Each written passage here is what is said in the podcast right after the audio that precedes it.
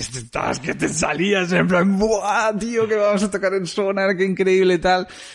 que luego tocas a las dos del mediodía, etcétera, etcétera, pero estas cosas, pero es el sonar, ¿no? Y esas cosas, eh, ya digo, es, no es el bolo que más te pagan, pero, pero lleva una cola tocar en algo así y, y sobre todo que suceda en un momento en el que te han pasado tres cosas que yo no tengo managers ni nada, pero se juntaron tres o cuatro astros que hicieron que, que eso luego apareciera mucho en la radio y dos o tres bolos, por así decirlo, que sucedieron que me hicieron emerger esa horrible palabra, ¿no?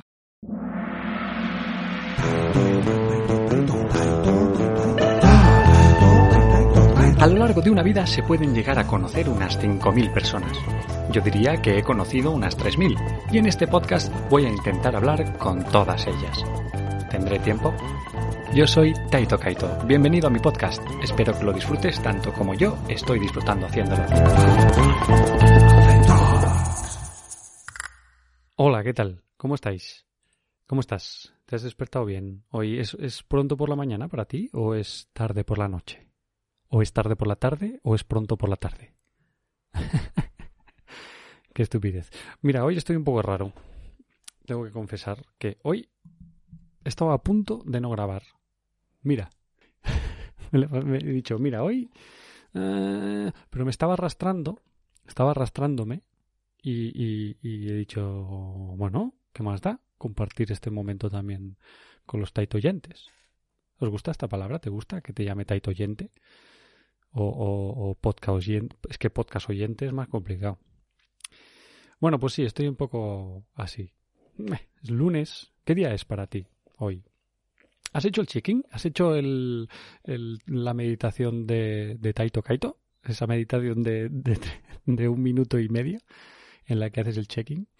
Mira, igual es por eso que no estoy así. No me he hecho el check-in hoy. He hecho esta mañana respiración. Tengo que hablar de mis respiraciones y mi- mis cosas que hago yo para face the day. ¿no? Yo me levanto por la mañana y digo, "Hmm, hmm". y mm, no sé si haces esto. ¿Haces esto? ¿Has checado? A ver, checa, cheque, chequea, check, check, check, check. Desde los dedos de los pies hasta los pelos de la frente. si es que tienes pelos en la frente y no los pelos en la cabeza. Y luego, emotionally. ¿Cómo estás? Yo sí que lo he hecho. he hecho esto sí que lo he hecho. Emotionally me he chequeado y he dicho, "Mm, hoy no estoy bien. Y he pensado, digo, ¿será, ¿será porque es lunes? No sé, mm, porque es lunes. O sea, por el fin de semana o lo que sea. Y esto me ha hecho pensar, por el tema de flap, flap, flap, flap. Mira, Shana siempre se despereza en medio del podcast. Chanchos. El lunes no tendría que ser un mal día. Ni el martes, ni el miércoles, ni el jueves, ni el viernes, ni el sábado. Esto de que identifiquemos los buenos, los malos días, dependiendo de si se acercan o no al fin de semana, siempre me ha dado mucha rabia. Porque el tema de que sea lunes o martes, lo he, tenido que buscar y todo, por de dónde venía. La palabra semana viene del latín septimana, que quiere decir siete días. Bueno, hasta ahí llegamos. Los nombres de los días provienen de siete objetos celestiales que los antiguos mesopotámicos veían moverse en el cielo. Que son, bueno, y luego los romanos eh, copiaron la idea. La luna de lunes, martes del Marte, Mercurio miércoles, Júpiter jueves, Venus viernes, Saturno eh, primero Saturni y luego sábado. Eh, de, esto es influencia del hebreo, se ve. Y luego el Sol, que era el último día, pues no lo llamaron Solis, sino que lo llamaron Domingo, pero esto tiene que ver con, lo- con la- el catolicismo y el, el, ¿cómo era? Dominus, que quiere decir Señor en latín, el día del Señor, bla, bla, bla. Y luego más tarde todo esto se ha convertido en una norma. Y esto tiene que ser así, de lunes a domingo y los domingos, no sé qué. Entonces, claro, llevamos como dos mil millones de años. Perdón, no sé, tres mil, cuatro mil. ¿Cuánto empezó esto los romanos? Dos mil seguro desde el cristianismo, pero igual un poco antes empezó con esto de los días. Y ahora resulta que eh, se trabajaba, bueno, antes se trabajaba seis y uno de descanso, que era el Día del Señor, y, y ahora pues desde la Revolución Industrial, me imagino que fue, no he leído más allá. Eh, empezó a tomarse el fin de semana como el sábado, entonces claro, la gente, mucha gente vive para el trabajo de lunes a viernes y luego sábado y domingo. Entonces se lo pasa de puta madre, luego llega de resaca y la depresión post droga. No sé, yo no tenía nada que ver porque ya te digo yo que a mí últimamente paso de este tema desde hace bastante. Que paso del, del tema del lunes a martes, pero me ha llamado la atención. Digo, ¿por qué tenemos que hacerle cuenta a esto? Nos hemos. Los, somos nuestros propios enemigos. sí, nos hemos hecho la vida y así. O sea, lo hemos hecho nosotros. No ha venido nadie y ha dicho, no es aquí un, ¿cómo se llama? Una conspiranoia ahí. No, los Illuminati organizaron el día para ser así. ¿Qué va? Esto lo sufre todo el mundo. De lunes a domingo. Y luego pues hay otras carreras pues que es al revés, que casi no sé qué. La gente que se dedica al teatro, por ejemplo, tiene fiesta los lunes y los martes, o los lunes. La gente que se dedica a la, a la restauración también. Pero siempre hay días chungos, ¿no? El día de después del descanso, el primer día después del descanso. No tendría que ser así, tendría que ser cada día una fiesta, independientemente del trabajo que hagas y de la vida que tengas. Me niego a pensar que hoy estoy triste porque es lunes. Ya está, ya lo he dicho. Y no sé por qué estoy mal. Si lo pienso, digo, bueno, sí, me podría poner aquí profundo a contaros mis dramas, pero no es el tema. No es el tema. Pero he hecho un par de cosas. He pensado. A veces para, para sanar hay que llorar, ¿no? Y yo, últimamente lloro más. ¿No? Lloro más, pero también me río más. He hecho los dos, como que se han abierto las puertas, los chakras por los dos lados, y lloro más, y lloro por cosas absurdas bueno, absurdas, cosas que me, que me abren la emoción y, y, me río más. Y eso me gusta, reírme más, porque yo mm, tengo que, que decir que me río poco. Me daba pena reírme poco. Me, da, me hacía llorar darme cuenta que me reía poco. Imagínate. Pues sí, así, así me pasaba. Y entonces luego me vienen, me vienen cosas eh, que leo y de repente digo, hostia, qué, qué, qué, cosa más, más oscura. Es que ahora no me quiero poner oscuro, que estoy, estoy del revés, pero. O sea, yo ahora mismo estoy en un proceso de crecimiento. Estoy en un proceso de crecimiento constante. Un día no cabré dentro de mí, porque creo que estoy en un proceso de crecimiento. Todo el proceso, desde que nací hasta que me muera, voy a seguir creciendo. Mi intención es no parar y seguir buscando. I'm looking, I'm looking. Pero siempre buscas por puertas, por donde salir, ¿no? O por dónde abrir, o por dónde entrar, o por dónde abrir puertas, abrir caminos, diferentes vías y seguir buscando. Pero hay veces que la habitación en la que estás es oscura y es negra y está en la oscuridad. Porque hay veces que lo ves, a veces que estás en la luz, ves la puerta y dices, vale, por ahí quiero ir. O, o otro camino, dices, bueno, pues por ahí quiero ir. Pero hay veces que se apaga la luz y estás ahí a oscuras. Y dices, mierda, ¿hacia dónde voy? Y claro, el cerebro, que es un animal de costumbres, te dice, no, ahí estás bien, quieto, no te muevas. Ya, ya se abrirá la puerta. Pero es que hay veces que la puerta no se abre o tarda mucho y entonces eres impaciente. Entonces tampoco hay que buscar volverse loco y empezar a correr hacia todos lados para intentar salir. ¿No? Porque lo más probable es que te des contra una pared o te, te tropieces con una piedra y te hagas daño. Entonces no es cuestión de salir eh, corriendo de la oscuridad, sino respirar, hacer un check, tobillos, los dedos, los tobillos, las rodillas, las emociones. Vale, estoy en oscuro. Vale, entonces ahora qué? Vamos a palpar. ¿No? Es lo más fácil. En la oscuridad palpas el suelo. Vas parando. De repente te encuentras una pared. Vas palpando. Y de repente encontrarás una ranura.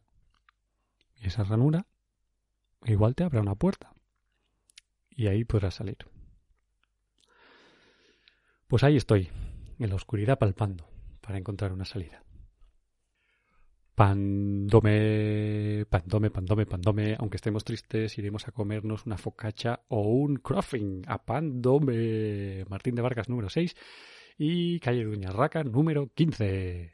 O yo Mao, artesanos del cuero. ¿Habéis visto los bolsos que puse en Instagram? ¿Mm? De Talks. ¿Ya me seguís en Instagram, en Talks? ¿Habéis visto los bolsos que han hecho esta gente, Fran y Moni? allí en calle de la Fe número 18. Increíbles, increíbles. Y ahora que es que se acercan las fiestas navideñas, aunque es muy pronto, igual por eso, mira, igual por eso estoy triste. Mira, no lo había pensado. La Navidad siempre me entristece. Melancolía. Melancolía. Fixie Dixie, calle Embajadores número 28 o 29, ya sabéis que siempre me pierdo. Es bajando a mano izquierda. Allí hay una entradita y está Fixie Dixie, al lado de la taberna vasca, creo que es, taberna de no sé qué. Está Fixie Dixie y Henry os arreglará la bici o lo que queráis. Y ahora, que esto no, lo había hecho, primicia, primicia en Toy Talks, os voy a hablar, voy a publicitar a alguien, bueno, publicitar, voy a hablar de alguien de un perfil de Instagram. ¡Hola! ¿Esto? ¿Pero qué es esto? ¿Qué, es, qué es, esta novedad? ¿Qué es? No sé si lo hace alguien más, esto de publicitar el Instagram de alguien, pero es que vale la pena. Art Wars. Art Wars, de mi amigo el Wasman. Art Wars. Art Wars, sí, sí. En Instagram, mirad ese perfil, que tiene cosas increíbles. Art Wars, el Wasman. ¿Y quién tenemos hoy aquí con nosotros? No tenemos a otro que Edu Comelles, que forma parte de Family Section. Todavía no he hecho la entradilla, tendría que haber hecho una musiquilla para dar paso a Family Section. Que vamos a tener unos cuantos porque estuve allí de vacaciones y hablé con unos cuantos de mis familiares. Edu Comelles, artista sonoro. A ver qué nos cuenta.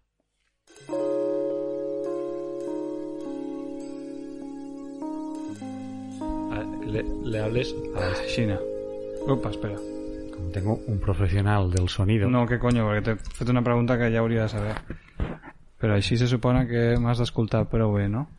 Sí, y de fet, cuanto, cuanto más cerca, mejor. Mira, te voy a hacer la misma pregunta que le he hecho a todo el mundo. Bueno, la misma pregunta. ¿Estás grabando ya? Ya, hemos empezado. ya hemos Ah, empezado. vale. Pero bueno, no, no- no ha empezado todavía, pero hemos empezado a grabar. Que mm, te voy a decir lo mismo que le he dicho a mi prima Lynn y que le dije a Roger, todos los catalanoparlantes, que es un poco de elección.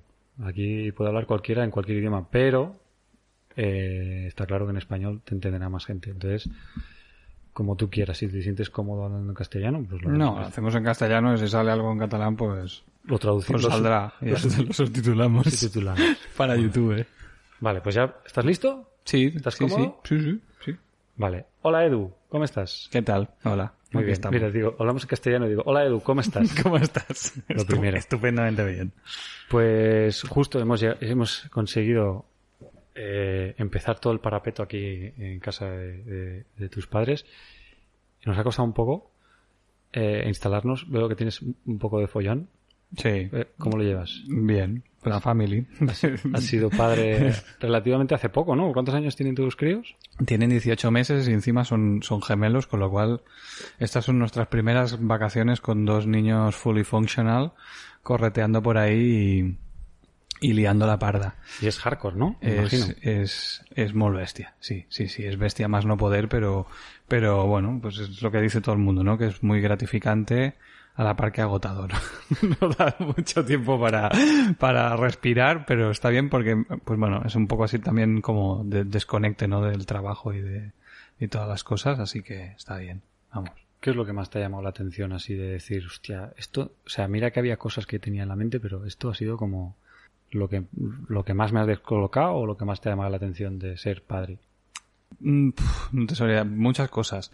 Pero probablemente la sensación de la, la idea naif y absurda de que, de que tu vida, a, a tu vida le añadías dos críos y no cambiaba mucho más. Es decir, simplemente que se, ampliaba el campo de acción, lo cual es, es, es imposible, ¿no? Tu vida cambia de, de punta a punta y tienes como que reubicarte en ese contexto y, hacerte la idea de que hay dos, en mi caso, dos, dos peques que están, que piden mucho. Y, y ahora empiezan, y dan mucho también, ¿no? Pero ahora cada vez van a ir dando más cosas. Pero sobre todo quizás esa idea de, de decir, no, no, mi vida no va a cambiar, tal, eh, eh, no, no voy a hacer que los críos me transformen, pero sí te la cambian y al final, pues, como todas las cosas en la vida, terminas eh, negociando, ¿no? Y consiguiendo eh, el espacio que tú quieres para hacer las cosas que tú quieres y llevarlos a ellos también a, hacia ese lugar para no que se convierta todo en una cosa como de niños, ¿no? Claro, Pero sí. que tu vida sea algo más que solo niños, ¿no? Sí, esa siempre ha sido la idea con, con Eva, con mi pareja, que, que, que lo que a nosotros nos gusta, en la medida de lo posible, también les guste a ellos y, y que todos podamos disfrutar de, de las mismas cosas. Y, y, y, tanto mi pareja como yo volver cuanto antes a las cosas que, que nos gustaban con ellos, obviamente. Ir de cañas todavía no, ¿no? ¿Eh? Ir de cañas no. El otro día Paul, mi hermano, me lo decía. Me llamó solo para decirme que había conseguido estar hasta la una de la madrugada en un bar con los críos. Oh. Lo cual era como de, me llama solo para eso, pero quien conozca a mi hermano Paul, para él es, un, es importante volver al bar. Es un granito. Sí. Oye, R RV, ¿llevas una camiseta de RV? ¿Esto qué es? RV, esto es el, el logotipo que hizo Luis Castellón, que es un diseñador, eh, el diseñador con el que trabajamos en Audio Talaya, el sello discográfico, y, y RV es Ruido Vírico, que ha sido el, el programa eh, por streaming que nos inventamos en, en principio de la pandemia y que, y que desde el 21 de marzo de 2020 hasta, hasta fecha de hoy eh, hemos estado emitiendo conciertos de música experimental, de arte sonoro y de electrónica eh, de gente de todo el mundo. Es un, es un podcast. Eh, no, es podcast ahora. Eh, empezó siendo un, un show en streaming por Twitch, en vídeo, con, con, presentado por, por dos compañeros, eh, Javier Melgar y Jaume Munsan y yo mismo. Y, y lo que hacíamos era, pues, eh, eh, recopilar conciertos pregrabados y emitirlos por streaming y presentar las actuaciones y empezó como una idea de festival online como todos los que hubo al principio de la pandemia y se terminó consolidando como en una especie de fecha mensual en la que ofrecíamos conciertos de, pues eso, ahora estábamos haciendo un concierto, un, un show al mes con siete conciertos.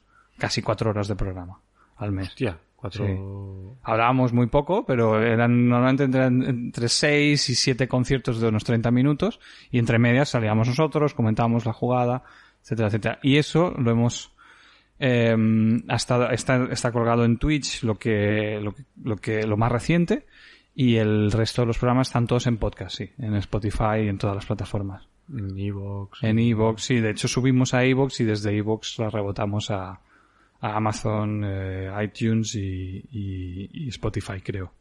Mm. ¿Y esto de, de, de, dónde sale la idea? Bueno, esto es a raíz de, de la pandemia, los pasa muy mal. Tú, como artista sonoro, todo este rollo, ¿el pandemia os ha machacado o os, os ha A abierto ver, una puerta? Eh, a, nivel global, obviamente, ha machacado mucho. Eh, a nivel cultural, ha hecho mucho daño. Eh, por todas las razones que ya sabemos y por todo el, poco cuidado que se tiene en este país por la cultura y que siempre somos como el último el último mono eh, pero a nivel personal yo no me puedo quejar la verdad es que he tenido bastante trabajo porque mi trabajo en el mundo artístico es muy diverso toco muchos palos y trabajo en muchos contextos distintos y esa multi pluriempleo me ha permitido funcionar bastante bien estos dos años. Y sobre todo porque desde el inicio de la pandemia he hecho una apuesta muy fuerte por, por el contenido digital. Y, y, y he tenido la suerte de que, la, por ejemplo, las, los trabajos más importantes que he tenido este año han sido sobre todo exposiciones. Y, y, yo, como no soy un músico que toca muy habitualmente, pues a mí la parte esta del músico que hacía giras muy extensas y que vivía de ello, a mí no me ha afectado porque yo ya de entrada hacía muy pocos conciertos. Entonces, digamos que esa parte me la he capeado bastante bien. Mm. Decía que eres, tocas muchos palos, eres artista multidisciplinar. Mm. ¿Qué palos son? ¿Qué, palo, ¿Qué palos son no, los que no, tocas? Cuando digo palos, digo que, que yo hago muchas cosas distintas en, en distintos contextos. Es decir, puedo hacerte un concierto, puedo hacer música, Ahora estoy trabajando mucho en instalaciones y montajes expositivos, es decir, montajes de instalaciones sonoras que, de altavoces, de varios altavoces y, y, y, obras que son prácticamente pues esculturas que se muestran en museos, pero también hago formación eh, en arte sonoro, por ejemplo, hago mucha online, hago formación sobre autogestión para artistas y luego como lo que yo hago consiste en sobre todo recoger el sonido que nos rodea, eh, muchos de los trabajos que hago que son más invisibles que no eh, que no comparto tanto en redes sociales hago trabajos de tipo etnográfico. Ahora por ejemplo estoy trabajando con el Museo Etnográfico de Valencia recogiendo sonidos eh, autóctonos de Valencia y, y todo lo que tenga que ver con el folclore, la cultura tradicional a través del sonido, ¿no? Entonces, no soy un guitarrista que toco la guitarra, sino que soy un guitarrista que doy clases de guitarra, que construyo la guitarra, ¿no? Eh, entonces, como, como me muevo en distintas ramas y, y, y lo que yo hago puede convivir en muchos contextos. Ahora, por ejemplo, acabo de estar en un festival de música clásica pura y dura y yo no hago música clásica. Eh, pues entonces, por, es- por esa razón, esa capacidad más o menos de adaptarse, pues eh, toco más palos, ¿no? Por, por, por responder a la pregunta. Pero entonces, o sea, como, es que, claro, dices, cada frase que dices, dices siete cosas que son interesantes para comentar y para hablar. Pero para sintetizar, eh, tú cómo, cómo te definen o cómo te defines tú, eres artista sonoro y dentro del arte sonoro tocas todos los palos. Eh, uso la etiqueta cuando me conviene. La de artista sonoro es muy práctica porque es la etiqueta que me, me presenta en el mundo del arte contemporáneo y le dice a, a todo el mundo, este tío hace arte contemporáneo, lo que pasa es que trabaja únicamente con sonido. Em, y a la vez te sirve en contextos musicales, aunque a veces en el contexto musical hablas de música experimental o de que yo soy músico experimental. A mí la etiqueta mm, no, no me importan, sobre todo porque las utilizo de una forma muy, muy informativa. No, no me preocupo tanto por lo que esconde detrás. Hay mucha gente que dice, no, yo soy artista, no quiero poner, que tiene unas ideas como muy claras sobre eso. A mí me, me importa tres bledos y la utilizo en función del contexto. Pues si estoy trabajando en un contexto donde donde ya hay una predisposición al arte sonoro, soy un artista sonoro. Si estoy en un contexto más musical, me presento como músico. Si me contratan para hacer un trabajo de diseño sonido, pues soy diseñador de sonido. Entonces, ahí yo siempre digo que soy una persona que hace cosas con sonido y que, y que a veces esas cosas son eh, componer, grabar, eh, editar música y en otras ocasiones es mostrarle cosas a la gente. Al final, los que nos dedicamos a esto nos dedicamos un poco a la a, a- invitarle a la gente a la escucha, ¿no? A decirle em, todas estas excusas que utilizamos son para decirle escucha, utiliza el oído no solo para oír, sino para ir un poco más allá y, y escuchar lo que tienes a tu alrededor, que es mucho y muchas veces se nos olvida. Ahora que has dicho escuchar, como soy, aquí soy el único que lleva cascos, los voy a quitar, pero quiero que lo escuches tú porque oigo, oigo cosas, entonces quiero Oirás un profesional del sonido. Oirás el diga- ventilador en digo, oigo es que no me llega, pero lo empujamos un poco y te llega. ¿Llegas? Es Sí, que ahora sí. Se me ha olvidado el splitter.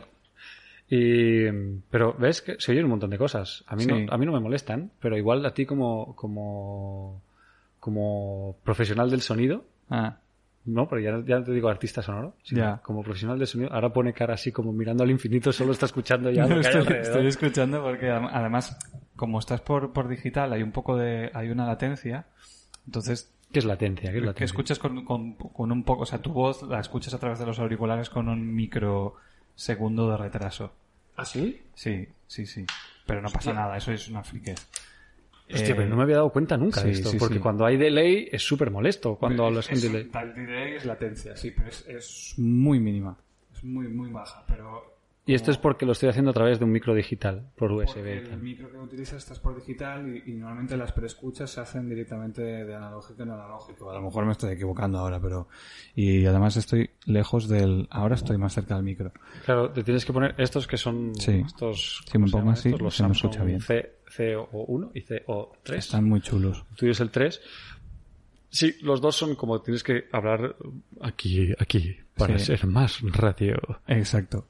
No, se escucha... Yo creo que se escuchará el ventilador de mis padres porque estamos... eh, se puede decir la, la época del año en la que estamos. Estamos en pleno verano. Estamos en pleno Y verano. hace un calor que te mueres, estamos con el ventilador, pero y se escuchará un poco el, el eco de casa de mis padres, que es un sitio terrible, y los aires acondicionados de fondo, pero es que este... Ah, eso te iba a decir. Aire acondicionado también hay, ¿no? Sí, pero serán los del pasillo, estos dos están apagados. Ah, ah. Pero sí, sí. Pero ¿Y dónde nada, nada grave. En Creixell. Creixell. Porque tú Creixell de. Mar. Creixell de Mar, es diu? Creixell de Mar. Oficialmente sí, porque hay otro Creixell en, en Girona, creo. Ah, no sabía. Sí. Y tú, tú eres... esto que te- es sí, te lo puedes quitar. un poco raro. Si te, si te molesta, lo dejamos por aquí. Yo siempre me los voy chequeando. Sí que el único que me lo ha pedido es el Roger Cunesa. ¿Te acuerdas de Roger Conesa? Sí, Que- sí, sí. No, yo te lo hubiese pedido si tuviésemos dos y me lo pondría encantado porque hablas mejor y enfocas mejor la voz, pero no pasa nada. Está guay. Voy viendo la forma de onda. mi, mi- mi idea es que la gente se olvide un poco de que hay picros. Mm. Pues entonces tú, Edu, eres de, o sea, eres de aquí, de Creixell. Bueno, oficialmente, yo, nací en Born and Raised en Barcelona. Ah, sí. Sí, ¿Naciste sí, sí. El- mi hermano sí que está, creo que sí que estaba empadronado o puesto como partida de nacimiento en Creixell, pero yo en Barcelona, a la Vall d'Hebron. En la Vall d'Hebron. Sí. Y, y naces en Barcelona y, y Sí. ejerces barceloní, ¿o no? ¿Cuánto tiempo estáis en Eh, Barcelona? yo viví en Barcelona, eh, solo he vivido tres años en realidad. Y, y ya estudiando, de hecho, estudiando Bellas Artes. Pero digo, al nacer No, no, al nacer vinimos aquí directamente. Yo he vivido 18 años de mi vida en esta casa. en. Bueno, 17, quitando el año que viví con- en tu casa. en mi casa. Sí, sí. Pero sí. Y, y, y en Barcelona viví los tres primeros años de carrera, si no me equivoco, y ya. Y, no sea, volvería. O sea, tú te, tú te vas de aquí de Creixell, o sea, vives esos 18 primeros años aquí en Sí, Creixell, en sí. los cuales ahí ya, ya empezaba el tema del sonido, No, no, no, ni mucho no menos. empieza. Y estás aquí, ahora empezamos, ahora hablaremos de cuando empieza el tema sonoro, pero para Sí. ir un poco cronológicamente, Sí. estás, eh, estás aquí, estudias aquí en Torre de Embarra, me imagino. Estudié, instituto. sí, el instituto en Torre de Embarra y luego pasé, eh, hice la ESO, porque yo soy ya de ESO, en Torre de Embarra, y luego me fui a hacer el bachillerato al Martí Franqués, de Tarragona, porque allí era el único, el sitio más cercano donde se hacía eh, bachillerato artístico, que era la única cosa que me, que más o menos me llamaba la atención en, en ese momento. Y entonces te vas a Barcelona a estudiar. Y luego- carrera. ¿Qué estudiaste ahí? Luego por hubo un poco de lío esos dos años sobre lo que podría haber hecho o pod- podría haber dejado de hacer, porque había muchas voces discordantes al respecto, hasta que un profesor que estará ya jubiladísimo, eh, Puig, que además era valenciano, eh, me dijo, déjate de hostias y déjate de hostias y vete a estudiar Bellas Artes. y le hice caso y, y- y yo creo que hi- hice bien. Pero dices voces discordantes, que había gente, más gente que tú con opinión en, a ese respecto. Sí, aquí, ahora que no nos oye mi padre, también tenía sus opiniones sobre lo que podíamos y siempre, bueno, pues siempre había influencias por ahí del, de- porque es que nadie realmente sabe, ¿no? No, no tienes ni idea. Yo solo, yo solo sabía que me gustaba, me, me interesaba lo artístico, no necesariamente pintar, dibujar, es- esculpir, pero que me interesaban esas cosas. ¿Ves? Yo en ese respecto sí que tenía muy claro que quería ser actor. ¿Ves? A mí No. eso no me costó tanto, No. pero, pero claro, a mí nadie me dijo, no, tú, No. bueno, opiniones miles, pero opiniones- Sí, sí. una cosa es la opinión, que tú, tú lo que deberías ser es No, sí, o, nuclear, sí, dices, o, si yo soy un cateto, ¿cómo voy sí, o ideas peregrinas de, porque me acuerdo que en algún momento a mí me interesaba, me gustaban mucho la, eh, los museos, las maquetas, los dioramas, las recreaciones, todo ese tipo de, un diorama es un, pues, eh, pues como una especie de, de, de montaje de maqueta que te muestra una escena de un lugar como si fuera un pesebre, pero, Ah. pero el típico, el típico diorama es el del Museo de, mm, del Metropolitan de Nueva York, que hay un- unos indios y unos bisontes disecados y, Nativos americanos. nativos americanos, disculpen.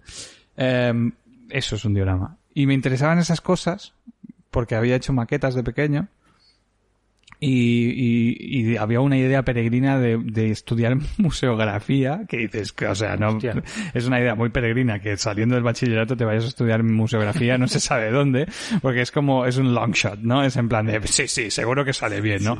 Y luego, pues supongo que la sensatez del Puig este, em, que no sé qué habrá sido de él, em, me dijo, déjate de hostias y haz una carrera generalista, porque Bellas Artes es una carrera generalista y, y ya ves que hacia dónde van los tiros y, y tira para adelante.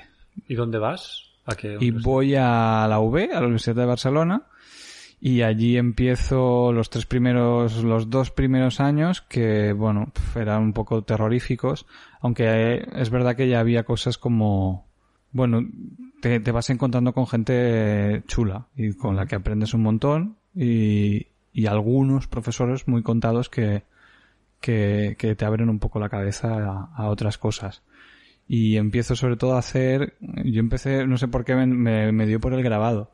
Hice grabado y estampación, serigrafía, hice como la rama de grabado, sin demasiada idea de hacia dónde quería ir, pero no, no sé realmente por qué me interesé por eso, pero empecé por ahí y entonces pintaba y hacía cosas así. Y, pero era muy mal grabador, porque para ser grabador hay que ser como muy limpio, pulido, ordenado, metódico y, y estructurado. Y yo no. Todos los grabadores me salían mal, no, las tiradas eran todas erróneas, siempre había un dedo por ahí. O sea que no, no, pero, pero lo hacía y me lo pasaba bien, supongo. Pero tampoco fue lo que, lo que me, o sea, la cosa, la cosa derivó en que yo me terminé yendo a, a hacer un Erasmus a, a, a Suecia, porque justamente en la facultad de Estocolmo, en la, en la escuela de, de Bellas Artes de allí, tenían uno de los mejores talleres de grabado de, del, del abanico que había de oferta de Erasmus, ¿no? Ajá. y, y allí que me fui.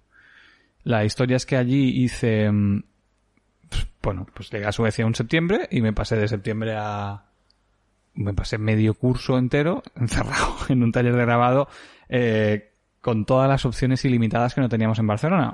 Pues eh, obviamente te vas a una, pasas de una universidad como la UV que son 2.500 alumnos a una que son 200, donde el taller de grabado hay tres personas más el maestro de taller, con lo cual te, y tienes papel ilimitado y tinta ilimitada. Entonces te vuelves loco, porque todo lo que no has podido hacer durante, durante la carrera en Barcelona lo puedes hacer de repente en Estocolmo y hasta el punto de que, que pues te saturas y hay como un punto de inflexión en algún momento de ese, de ese tiempo y ya me canso, o sea, ya no puedo más, o sea, estoy agotado.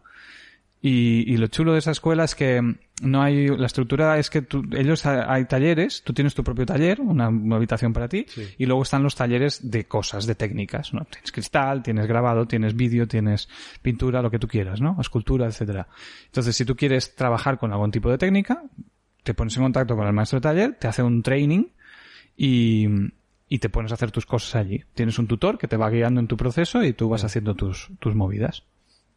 Y, y- y yo me puse a dar vueltas por la escuela hasta que caí en un, estudio, tenía un estudio de sonido, un estudio de grabación. Y, ah, ¿y aquí qué hacéis? Bueno, aquí se graba y se edita sonido. Ah, vale. Digo, pues vamos a probar. y me metí allí y me pasé seis meses más encerrado en ese sitio. No sé muy bien qué haciendo, porque no tengo ni idea de cómo narices hice lo que, o sea, cómo me metí, porque no tenía, no, no había YouTube en ese momento y el training que me hicieron era ultra mega básico. Eh, de hecho, utilizaba una cámara de vídeo para grabar sonido porque era el me- la cámara de vídeo llevaba el micrófono más bueno que había en la escuela en ese momento. O sea, no había micrófonos independientes, era el de una, de una cámara de DV. Lo primero que grabé fueron vídeos que, que se desechaba la imagen y me quedaba con el sonido. Con el sonido. Y me pasé seis meses allí y a la vuelta eh, fui a ver a mi profesora de grabado de Barcelona porque había una evaluación combinada entre la escuela de Suecia y tenían que hacer como un proceso de homologación Ajá. para decidir, decidir qué hacían con los créditos que yo en Valencia, ahí en Barcelona tenía que, que cursar y, y cuando llegó a- mi profesora, que es Antonia Vilá, que es una grabadora mallorquina fantástica y una gran docente, me dice que, que, que- has estado haciendo en Suecia y le he dicho que, que, que en vez de hacer grabado, que he grabado un disco. Y se rió mucho, eh, pero le pareció muy bien. Y, Has y- hecho grabado. Exacto, he estado grabado. grabando. Y, y, y, y me pasaron. Pues vale, pues para adelante. Pues ve- te queda cuarto y quinto de carrera de Bellas Artes en, Ba- en Barcelona, a ver qué haces. ¿Cons- ¿Conservas el disco este? Conservo cosas. Lo que pasa es que es, eh, como era muy desordenado, ahora soy muy metódico ordenando las cosas, pero entonces era un caos. Es difícil. Yo creo que debo tener lo primero, la primera cosa que debía hacer. Y es ultra precaria, to- todo como exportado a MP3, no, con muy mala calidad. Eh, he encontrado algunas cosas que, cosas no de esa primera parte, pero sí, de esas las tengo y son todas malísimas pero del ocho meses después ya empieza a ser un poco más tolerable. pero bueno, es, un poco tremendo todo lo que... Bueno, hay cosas, hay intuiciones, supongo, y... pero todo es muy tosco. Y lo que pasaba es que yo estaba haciendo eso y no tenía ni idea de que nadie estuviese haciendo eso. Es decir, no tenía contacto. Yo fui a un concierto de música experimental en, en Estocolmo y me encantó, pero no tenía una conexión con una escena. Y yo no, no, no tenía la, no tenía a nadie cerca en Barcelona que mm, me dijera, ah, sí, sí, estás haciendo esto, tienes que hablar con fulano, mengano, antoñano, tienes que ir a esto, esto, lo otro, tienes que leerte esto. No, no, no. O sea, llegué a, a Barcelona eh, a ciegas. No, yo no hablaba de nada con nadie con esto porque no, no, no tenía una interlocución ni, ni sabía que existía una escena, que obviamente existía y que siempre ha estado ahí, ¿no? Ya, Pero ya, ya. entonces yo he hecho como un proceso a la inversa. No es que de repente me descubri- descubriera el arte sonoro, sino que lo, he- lo he ido incorporando en mi haber porque yo no, no, no es alguien que me dice, oye, ¿sabes que existe esto? Había escuchado cosas, eh, porque tenía un, buen amigo que me pasaba muy buena música y que siempre ha sido una influencia en ese sentido. Y, sabía que existía gente que hacía música experimental como a un nivel alto, de, pero no sabía ni que se hacían instalaciones ni nada por el estilo. Y, no, y sobre todo, lo peor de todo, es que no conocía absolutamente a nadie que estuviese haciendo eso. O sea, no era ni consciente de que había partes del Festival Sonar que estaban dedicadas a ello. O sea, ya por es- entonces. Sí, sí, claro, sí, sí. So- o sea, Sonar fue mucho más experimental al principio. Es- Esto es 2000, estamos hablando de 2005, 2006. Es decir, la música experimental ha estallado desde hace décadas, ¿no? Pero yo vivía en una inopia porque no, porque nadie del, no, no, no lo había descubierto por nadie del sector. Entonces era, era curioso ver como de, ah, ostras, es que hay un mundo ahí detrás, pero yo no tenía contacto con nadie que, que hiciera eso en ese momento. Entonces era todo como muy intuitivo, ¿no? Tenía mucha Ir forma. probando. Y, y entonces no lo dejas y en Barcelona sigues haciendo esto. Esto- No lo dejo y luego tengo dos años en la carrera. Es muy raro porque en esa época, y ahora ya ha cambiado completamente, nadie me quería.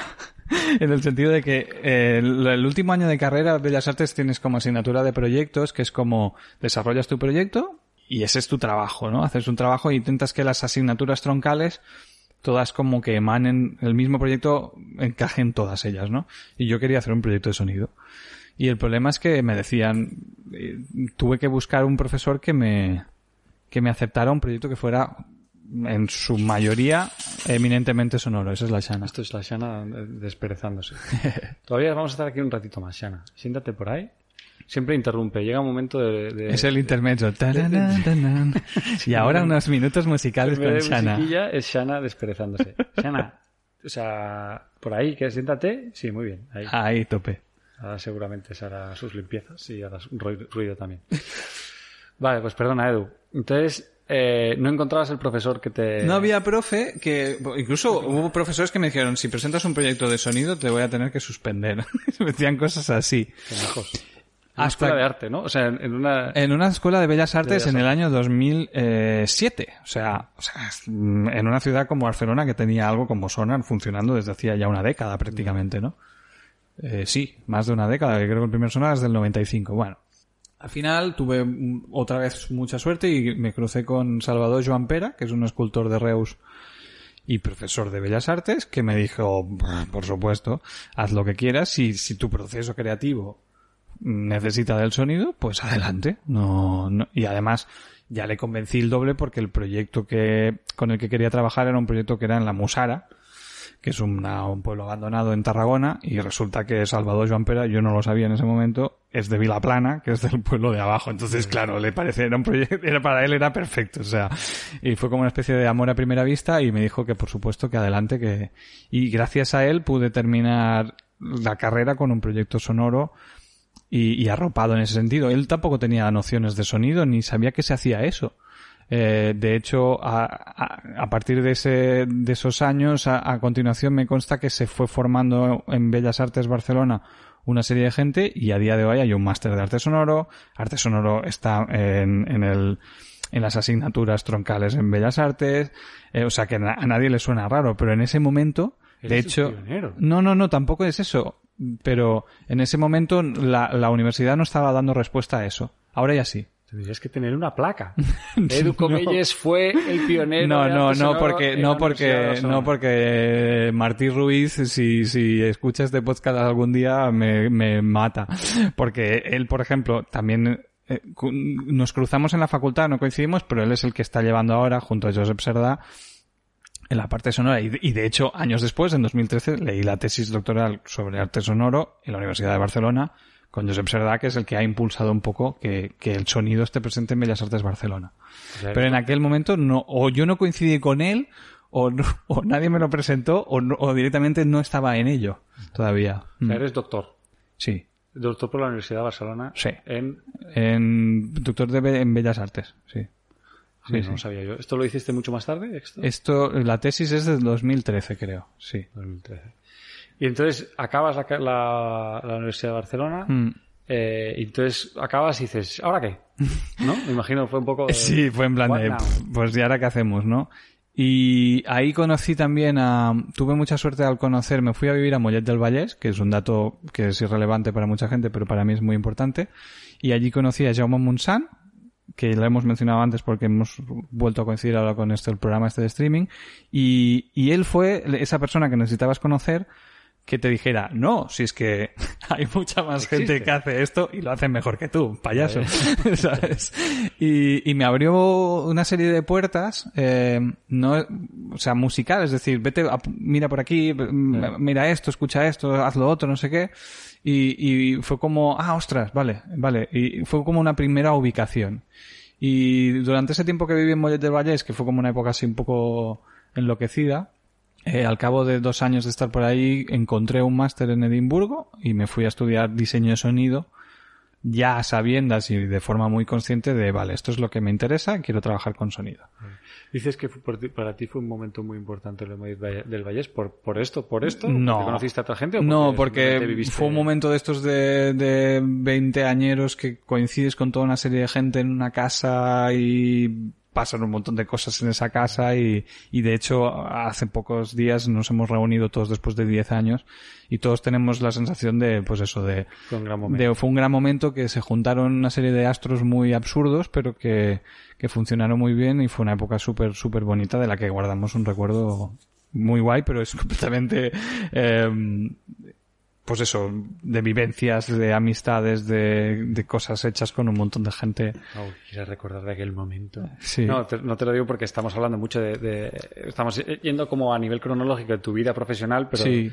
O sea, que hay espacio para si quieres hablar de mm. que fue allí conocí a mi primer amor o yo que sé, cualquier cosa. No, no, eh, fue, fue el, lo, es muy cutre, pero la comparación es la típica de eso, de sitcom, de rollo Friends, de okay. ¿Sabes? De, Habéis tenido el reencuentro en el mismo momento que Exacto, Friends. hemos hecho el, el, el, el reference. Eh, y además ahora ha, ha, sido muy chulo porque justo todos los que vivíamos en la casa, absolutamente todos, éramos cuatro, eh, hemos sido padres, entonces ah, es como, bueno, es como milestone, ¿no? Sí. y en aquel momento, o sea, si nos pones en perspectiva, pues dices, pero si éramos, hacíamos el mal y estábamos todo el día por ahí haciendo el burro. La cosa es que vivíamos en una casa que era una masía, una casa muy antigua, en el centro del pueblo, eh, que no tenía más que eso, y además la gracia de la casa es que la teníamos gratis. Y, y, entonces era una casa que, que, que acogía muchas ¿Era una cupa? No, era la casa de, de, de Ana, de, de la familia de Ana, eh, que estaba ahí, se había muerto su abuela unos años antes y era la casa familiar, es la típica casa familiar de, que es, no es que se disputen, pero hay como tres o cuatro hermanos, si no recuerdo mal, y la casa estaba ahí. Entonces decidimos, bueno, ¿y si, y si la cuidamos? Ah, y la limpiamos, la arreglamos y, y lo chulo es que como tenía tantas habitaciones y era una cosa como un lugar muy, muy particular, pues al final se terminó convirtiendo en un lugar de encuentro y pues es el, es esa, era una época en la que llegabas a casa y nunca cenábamos los cuatro, éramos, siempre, siempre había siete, ocho personas, ¿no? Ya, ya, y pasaba mucha gente, este fin de semana viene no sé qué, y digamos que toda tu vida social giraba en torno a, a esas cuatro A- paredes, a ¿no? casa. Hasta el punto que eh, Mollet es una ciudad periférica de Barcelona y, por ejemplo, pues pasó que se nos ocurrió hacer fiestas de fin de año y, y como en la zona no hay nada, pues de repente se nos, montaron las fiestas que eran una auténtica locura, venía un montón de gente y, y la gente no conocía el lugar, ¿no? O sea, no es que, no es que fuera un espacio abierto, porque no lo era, era una casa y una, pero, pero sí que se, tuvo un, bueno, un, un micro impacto, ¿no? En, se nos conocía, ¿no? Estos son los de Campiñonaira, ese es el nombre de la casa es Campiñonaira. Sí. ¿Está, ¿Está ahí todavía la casa? Sí, sí, de hecho estuvimos hace cinco días justo en la misma casa. y Sigue, ahí. sigue siendo la misma familia. y. Sigue sin nada ha cambiado. Ahora lo que pasa es que se ha ido a vivir allí un, un compañero del, de la esfera de todos estos. eh, ha, recaído por, por circunstancias de la vida y ahora está él en la casa. Después de cinco años que creo que no ha estado viviendo nadie.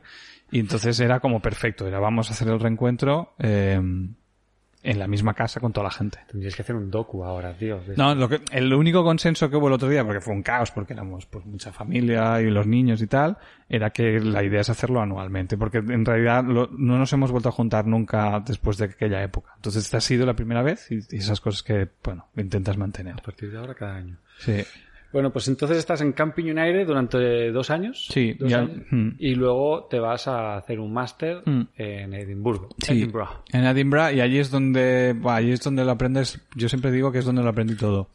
O sea, a- todavía a día de hoy, y esto estamos hablando 2007-2008, eh, no, no, 2008-2009, perdón, eh, a día de hoy ya sigo aplicando cosas que me contaron allí. Y no era exactamente el máster que, que, que me estaba, me estaba instruyendo en el arte sonoro, sino que hablaba de muchas otras cosas. De hecho, ahora hay másters que probablemente hubiesen sido mucho más precisos para lo que yo buscaba, pero sí que me sirvió para pues pensar, entender, estructurar, descubrir, tecnificarme un poco más eh, y entender hacia dónde quería, hacia lo que quería hacer. Es decir, la intuición ya estaba clara antes de salir de Barcelona a Edimburgo. Ya no era un tiro una piedra a ver qué pasa, sino no, no, no, vamos, vamos a por ello. Y es- yo creo que allí es la primera vez que tengo la intención de decir, bueno, creo que esto es lo que quiero hacer.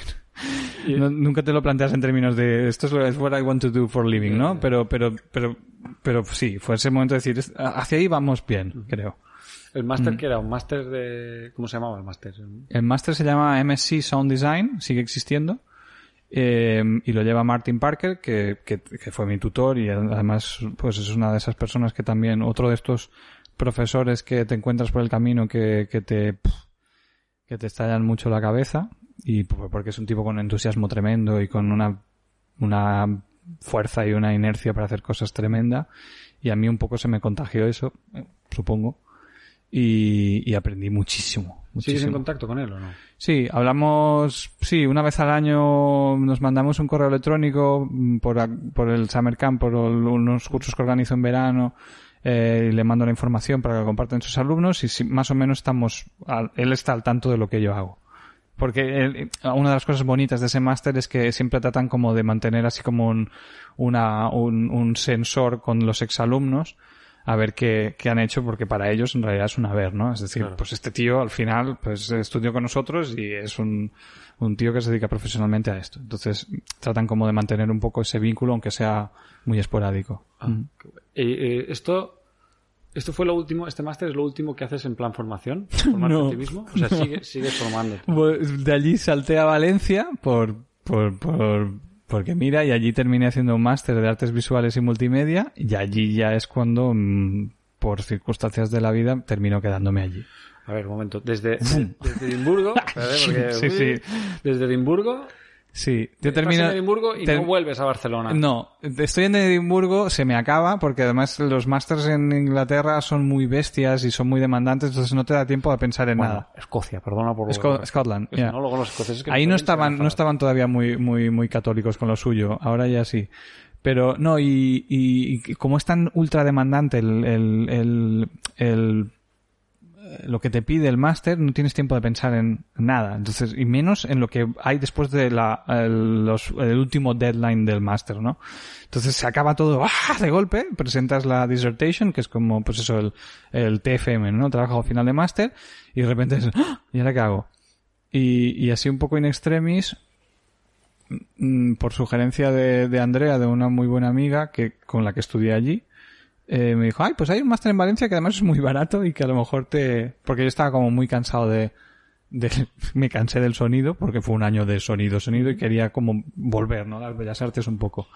Y, ah, pues hay un máster en Valencia, en Bellas Artes, que, que a lo mejor... Y, era este, máster de artes visuales y multimedia. Y encima era baratísimo, porque venía de pagar los fees británicos a pagar los fees que en aquel momento en Valencia estaba, era regalado. Y, y sin meditarlo demasiado, salté de Edimburgo y bajé a Creixell, aquí donde estamos ahora, y en dos semanas estaba ya alquilando un piso en Valencia. Y allí estuve un año. Estuve un año, pasaron muchas cosas, eh, y al final me quedé en la ciudad por, por la mera razón de que conocía a mi actual pareja, básicamente. Sí, no, no, o sea, si lo analizas así, no, no hay un motivo superior porque en aquel momento tampoco es que tuviese un afán enloquecido por la ciudad y, y era como, no sabía muy bien lo que hacía allí. Con el tiempo, estoy muy a gusto y le tengo mucho cariño al lugar. Bueno, tengo mis demonios personales con el sitio, pero, pero, pero me quedé y, y, y creo que al quedarme allí me ha permitido luego dedicarme a lo que me dedico. Pero entonces tú Creo. llega- dices, llegué a Valencia por un año. Sí, ¿Te sí, sí. de allí de- después de este año? No, ¿O no, pero la intención era irse Ah, también. o sea, era- lo que era- pasa es que pasó lo mismo. aquí, Sí, sí, pasó lo mismo que en Edimburgo, la vorágine del máster, el no sé qué, ta, ta, ta, ta, y de repente se termina todo y dices, ¿y ahora qué haces? Pues vuelves a Barcelona.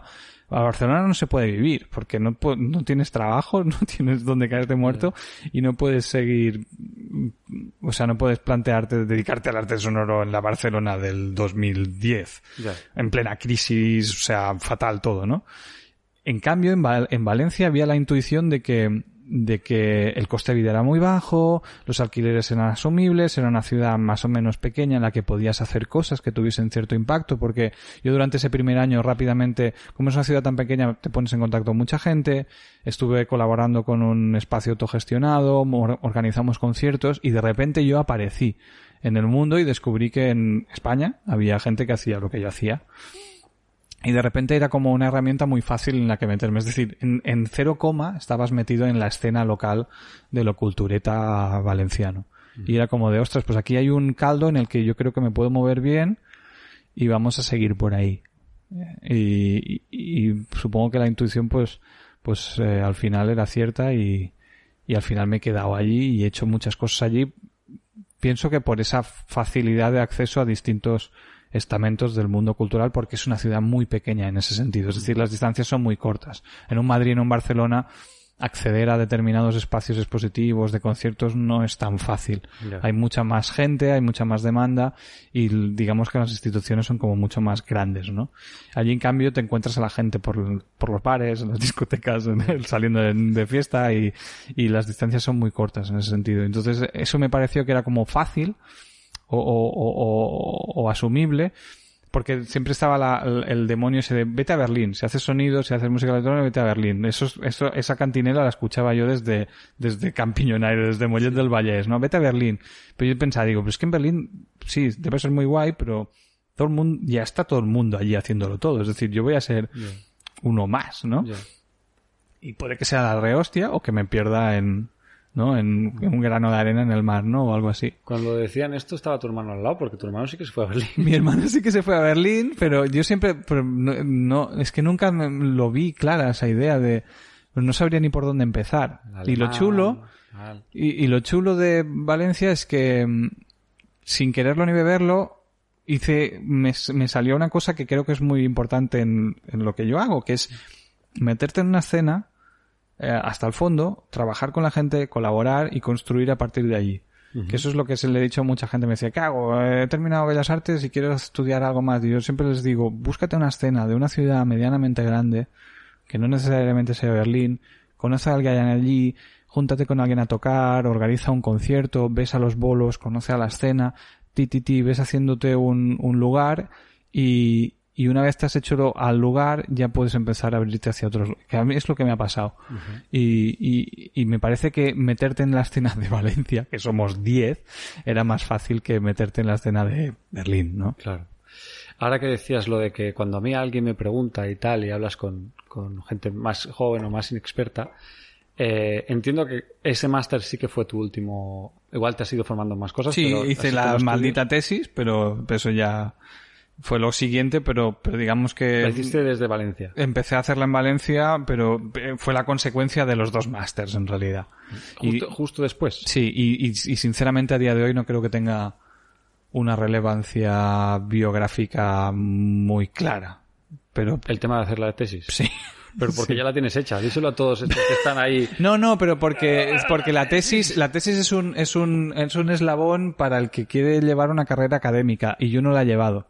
Pero la podrías llevar, entonces esa Mm, posibilidad... Ya no. Yo creo que eso, esa, esa opción se, se esfuma cada año que cada pasa porque no, no he jugado nunca al juego curricular del, de la academia. Es de escribir papers, hacer la tesis doctoral, empezar de profesor asociado, toda esa carrera que es una carrera literal de correr, yo no la he hecho y, y no, no la he alimentado desde la tesis. Me he ido a, a otras cosas. Eh, más artista y por eso, no- por eso siempre lo- ya no lo cuento porque, digamos, no aprendí mucho haciendo la tesis, pero, pero mm, lo que aprendí allí no resuena tanto como lo que realmente aprendí estudiando los dos másters, o sobre todo el máster de Edimburgo.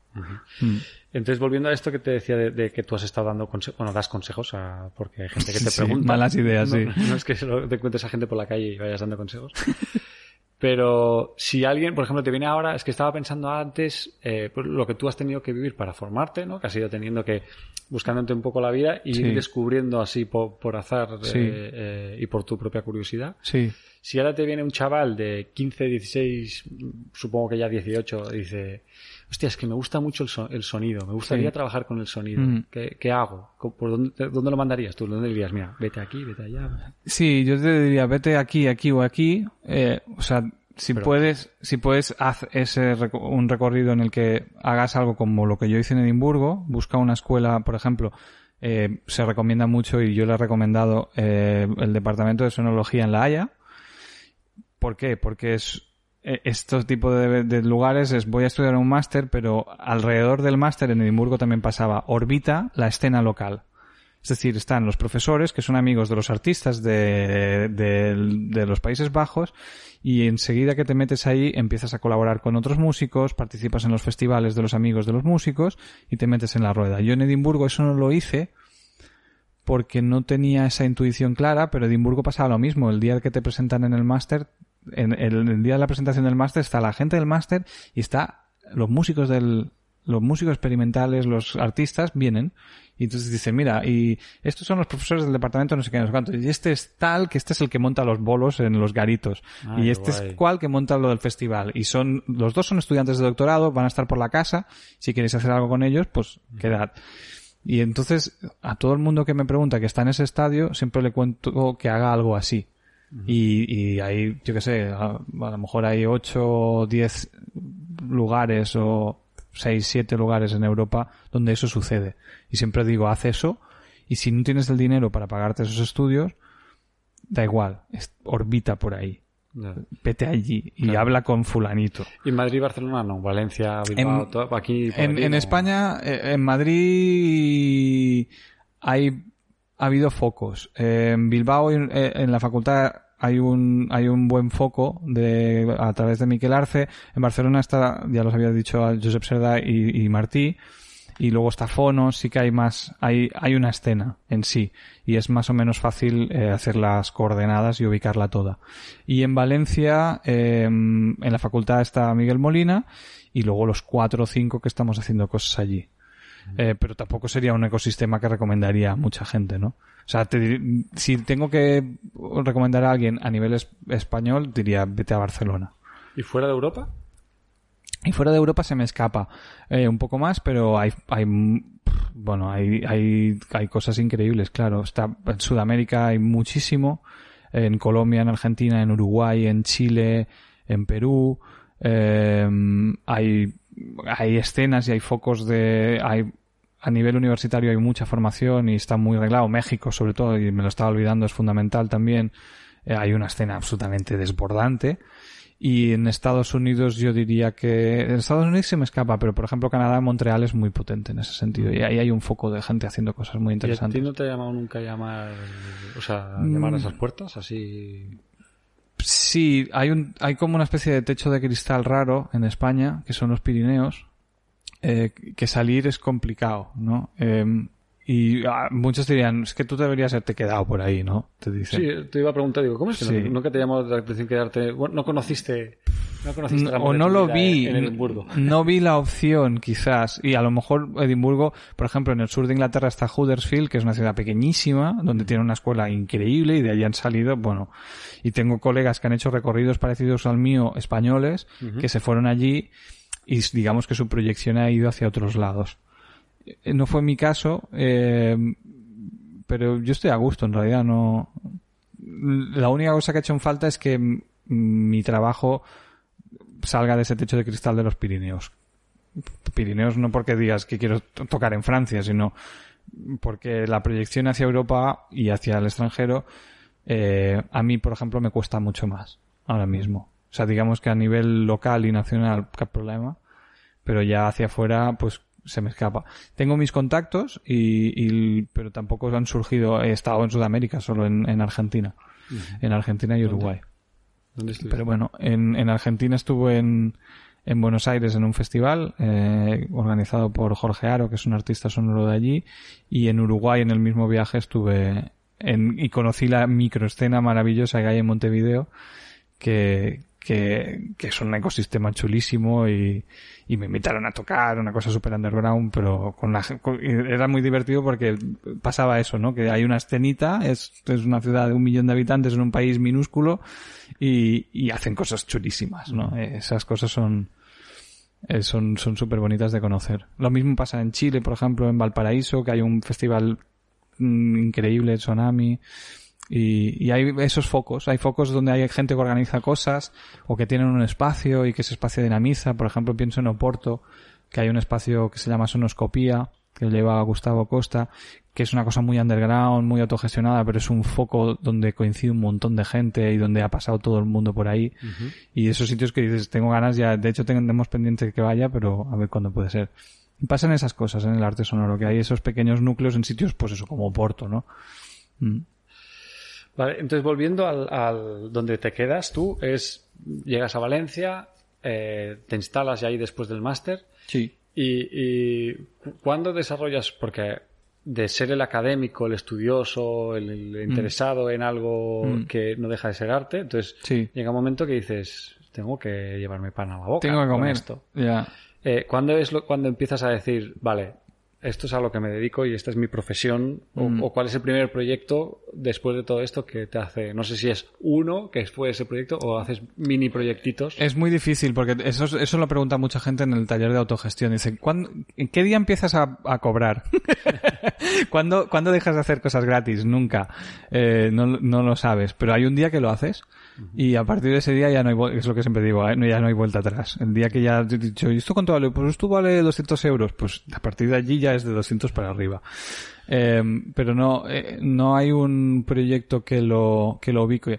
Yo creo que probablemente lo que, lo que hizo que, que se, los primeros proyectos como más profesionalizadores tuvieron más que ver con organizar, en mi caso, un ciclo de conciertos y un festival, que, que mi propio, es decir, yo creo que a mí se me conoció en esos primeros años en España porque organizaba un festival en Valencia, que era Hercios, que primero fue un ciclo y luego fue un festival y tuvimos un poco de financiación pública para hacerlo y trajimos a gente a tocar a Valencia.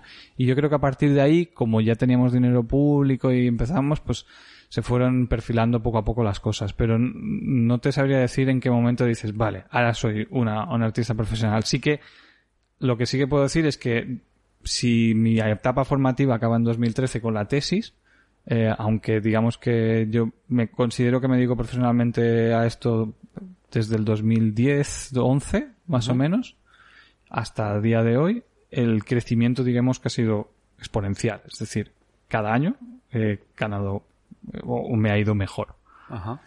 Y hasta el día de, hasta el día de hoy que, que vivo plenamente de esto al 100%.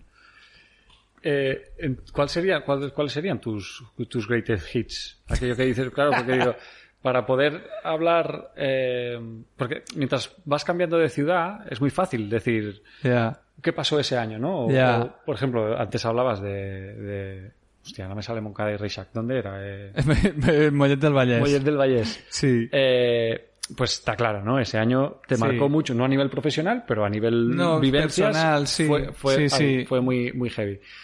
Entonces, claro, desde que tú llegas a Valencia, que Mm. llevas 20 años. 10 ¿no? años, No, 10 ah, años. 10 años, perdón. Claro, no, tienes tantos. No o sea, no ha pasado tanto tiempo desde el 2013.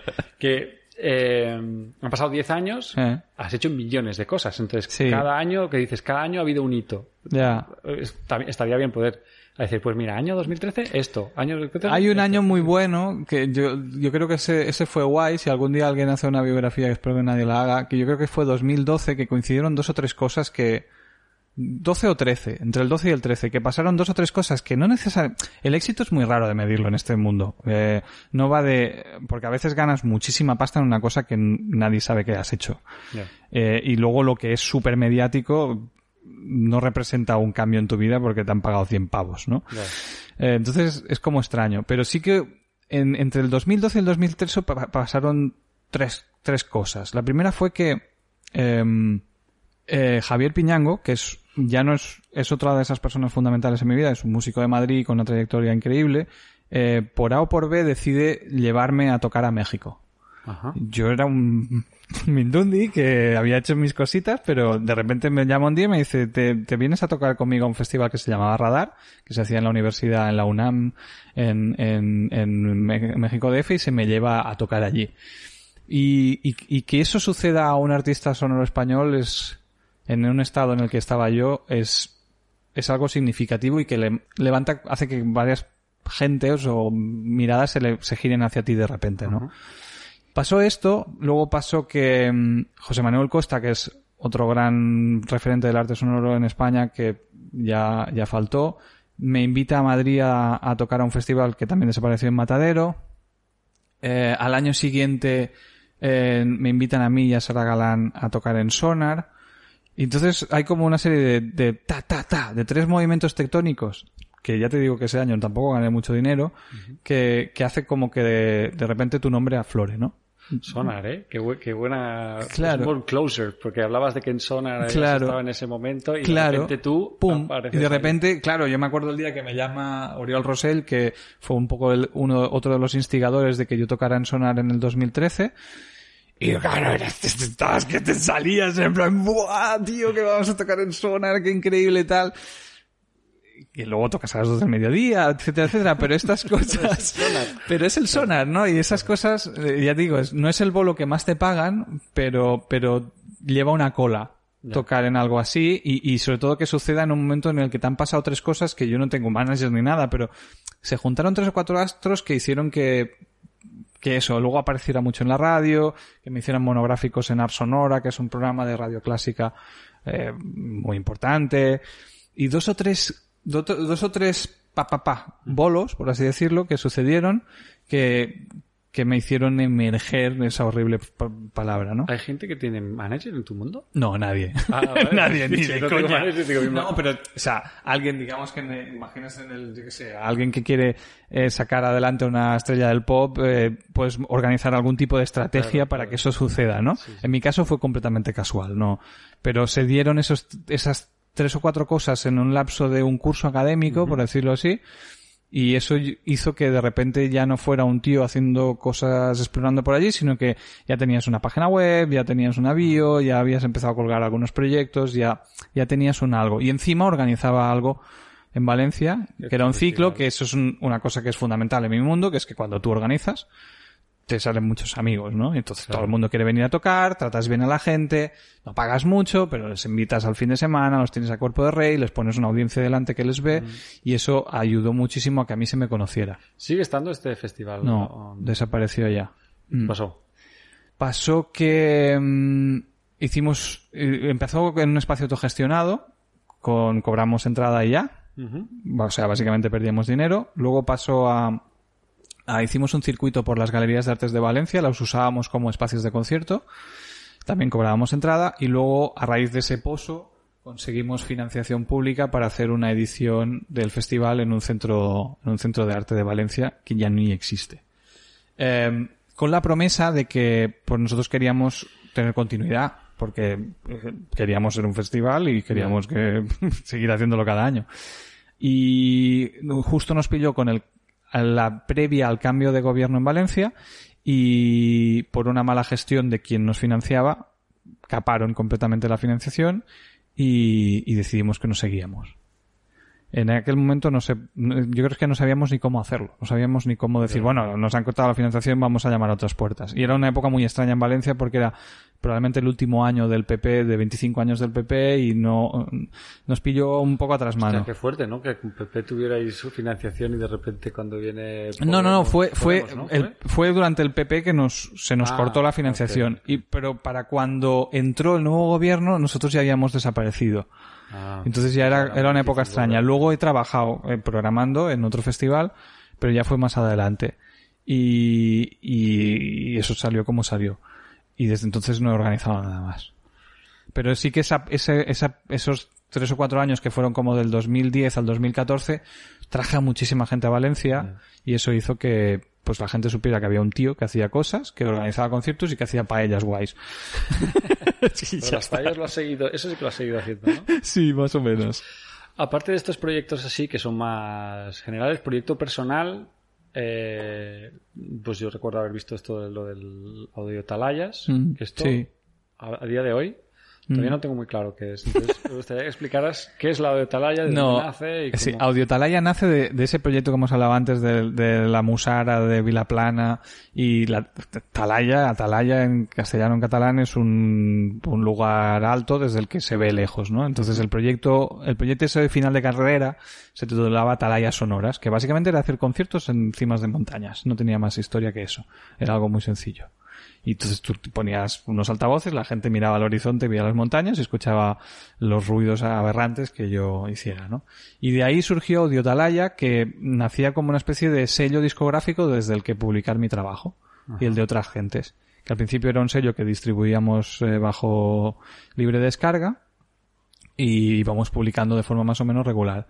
Y con los años, esto hace ya 10, 12 años, Auditalaya se ha convertido en el paraguas donde yo meto todas las cosas que yo hago que no están vinculadas directamente con, con mi obra, sino con la obra de los demás. Es decir, es todo, toda, toda actividad laboral que haga yo vinculada al arte sonoro, pero en donde el protagonista sea otra, otro artista, eso va en Audiotalaya. Y eso toma distintas formas, desde organizar los festivales que organizamos, a la forma actual que tiene Audiotalaya, que ahora ha dejado de ser un sello discográfico, ha dejado de ser una especie de plataforma de, de conciertos y se ha convertido en un canal de streaming en Twitch a partir de la pandemia. Entonces es, es un, es un, es un dispositivo que uso y ahora us- uso de forma colectiva cuando trabajo, hago gestión. Es decir, yo me pongo a un lado como creador y, y hago de comisario, de programador.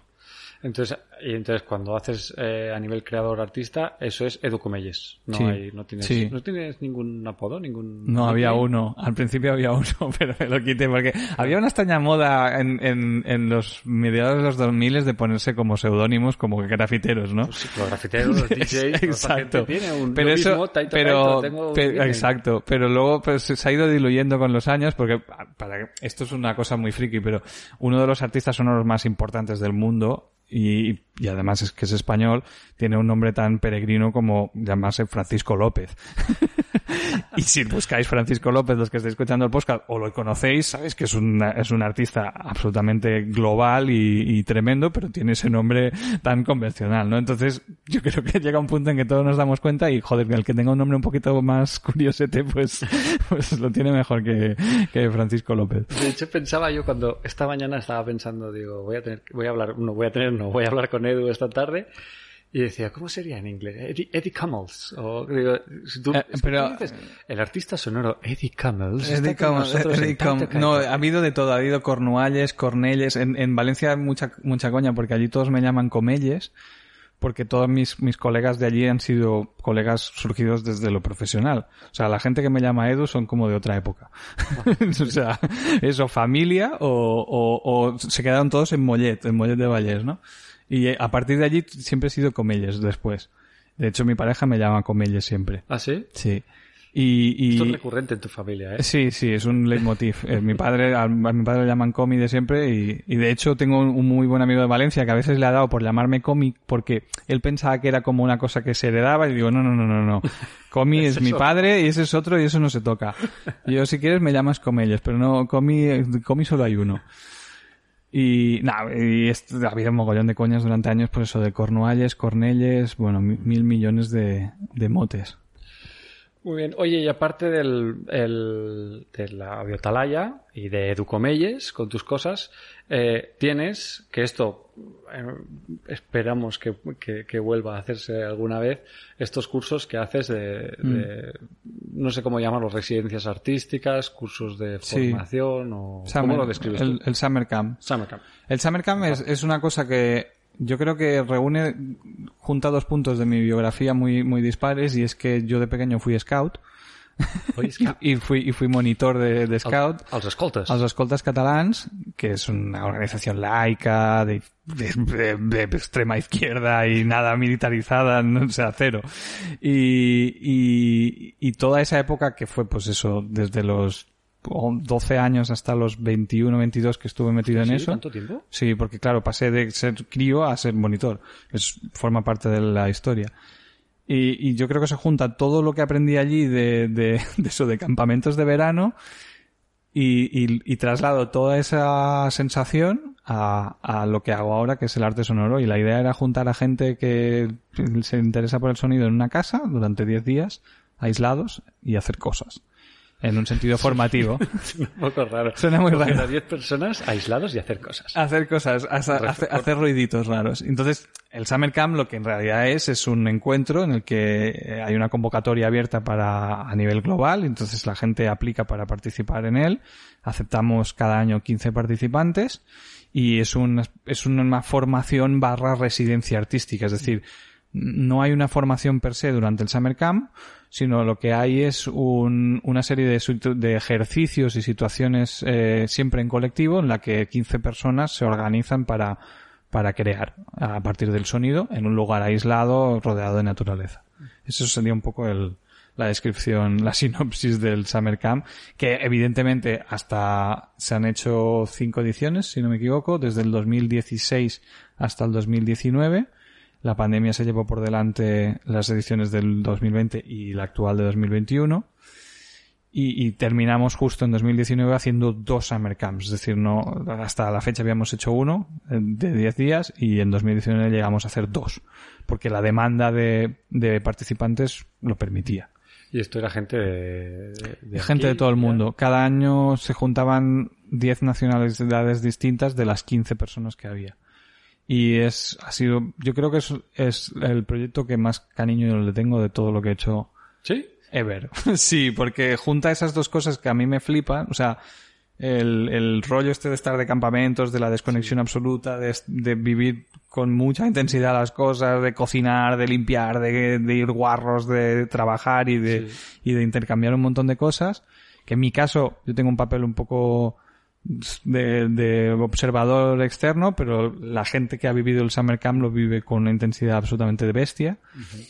y, y, es uno de esos proyectos míos que le tengo un celo tremendo. O sea, no, no, es absolutamente autogestionado, no quiero que cambie ni un ápice como es, quiero que siga siendo así, uh -huh. que crezca y que cuanta más gente lo pueda disfrutar mejor, pero pero es un proyecto que nunca ha recibido ofertas en momentos puntuales y siempre las he cordialmente rechazado porque es como mi, mi pequeña ofertas de qué tipo de... del tipo pues por ejemplo algún festival en Cataluña me había propuesto tratar de juntar las programaciones que por ejemplo los resultados de lo que sucede en el Summer Camp se expusieran en un contexto eh, con ya con una estructura de festival eh, virar un poco los contenidos para adaptarlos a otras cosas, pero a mí me gusta como está y, y la única, la única esperanza es que es volver a hacerlo en cuanto se pueda, porque obviamente juntar a 15 personas de todo el mundo en una casa ahora mismo, después de la pandemia, eh, no. Difícil.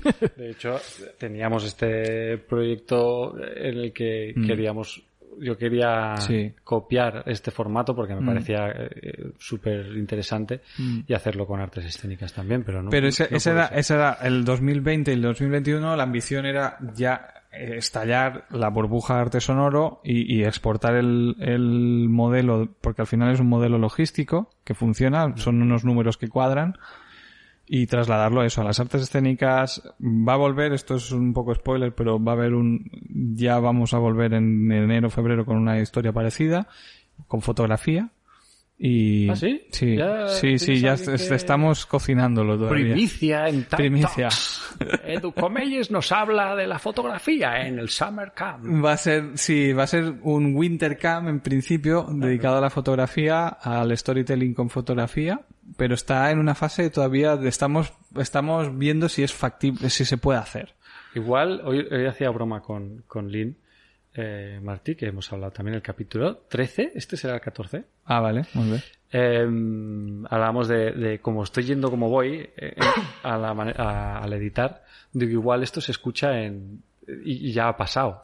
Ah, ya, ¿sabes? puede, puede Estás- pasar. Estás sí. en formación Es- y, y es- esto ya ha pasado. Es, es un, es Tenet. Esperemos, esperemos que no, porque ya cuando empiece a, a- a ponerme las pilas, ya está. Pues Edu, no sé si hay algo más de, de- de- de este momento. Bueno, a nivel cronológico dir- diríamos que ha sido en todo esto, diga- digamos que tu último proyecto ha sido este, lo del Summer Camp. No, bueno, O- o último has proyecto, 20.000 cosas, pero yo creo que lo último ha sido lo que hemos hecho este año y medio con la, El lo del Twitch. con la pandemia y con Twitch. Y, y ahora quizás lo que, lo que más ilusi- ilusión o lo, con lo que mejor me lo estoy pasando es precisamente en haciendo algo muy parecido a esto mismo, que es el programa que al final he terminado haciendo yo solo en Twitch cada semana. Y que, y que está siendo súper, súper divertido hacerlo. Que ¿Cómo es- se llama? Pondré eh, todos los links de todas estas El cosas programa que has está- hecho que quieras compartir. No sé si tienes algún disco o algo que, que se pueda compartir. Bueno, tienes tu página web. Que Sí, en. Spotify están la mayoría de mis discos y en mi web está absolutamente todo y sobre todo en Bandcamp, que es donde... lo pondré para que todos Claro. vosotros lo podáis disfrutar. Y lo de esto, este Twitch, este es otro podcast también, ¿no? El programa de Twitch eh, está dentro del canal de Audio Talaya y es, tenemos siete programas ahora con siete personas distintas que lo hacen y el que llevo yo eh, a partir de septiembre del 21 va a ser los viernes de 12 a 2 del mediodía, es en directo eh, y, y hago dos cosas, Ah, intercalo entrevistas como esta misma, así como relajadas con artistas y gente que me cae bien, básicamente. o sea, del sector, pero, pero la premisa básica es gente que me cae bien. y, y hablar sobre sonido y todas estas cosas. Y cuando no entrevisto, porque esto es cada semana, o sea, es una locura, eh, hago un- me invento eh, programaciones muy improvisadas en la que escucho discos que han sido publicados, los comento en directo y sobre todo lo que hacemos, y eso es lo chulo de Twitch, es que hay mucha interacción con el chat y a veces los programas se construyen, o sea, yo no preparo nada, eso es lo que me gusta del, del show este. Y una vez se emite, se sube a YouTube y, y, y ya está, no, no edito nada, va a pelo. Ah, tal cual. Y es, es muy divertido porque es un, es un salto al vacío muy chulo y, y, y que me, me hace mucha ilusión porque yo siempre había querido ser youtuber, pero mira, al final me he hecho twitchero. Bueno, es, es both, porque en verdad es twitchero, pero luego lo pasa. A mí lo que me tiraba de para atrás de, de ser youtubero es que hay que editar.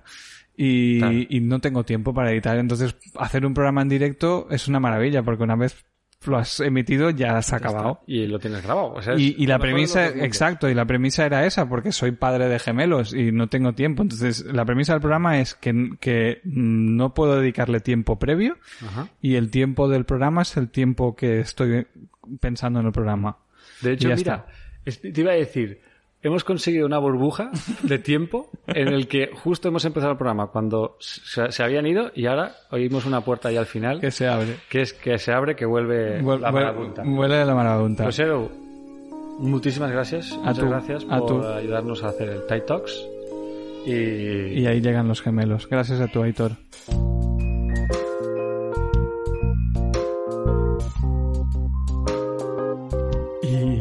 Se acabó nuestra conversación. En cuanto vinieron los Twinsies, eh... madre mía, vaya follón, vaya follón tener dos críos así de golpe, así plan, y sobre todo cuando eres alguien que ha hecho tantas cosas, porque eh, la pareja de Edu también está haciendo mil cosas y, y de repente pues les han venido dos de golpe. ¿Y quién tenemos la semana que viene? La semana que viene tenemos a otra persona que forma parte de Family Action. A ver si para la semana que viene tengo la entradilla para esto, aunque no, no sé si la tendré. Y no es otra que Marta Ayue. Este capítulo tengo especial cariño porque Marta, además de ser una persona y una personalidad impresionante, es mi madrina. Es mi madrina. No es una hada madrina, pero casi. Es mi madrina. a la que quiero mucho y va a contar cosas impresionantes, espectaculares. Así que no te pierdas el próximo capítulo. Y si hoy no estás muy allá, después de hacerte el check-in y ves que estás un poco así, igual estás pensando, joder, se acerca un puente, se acercan las navidades. Igual podría alquilarme una autocaravana. Natur Rolling. Elige dónde despertar.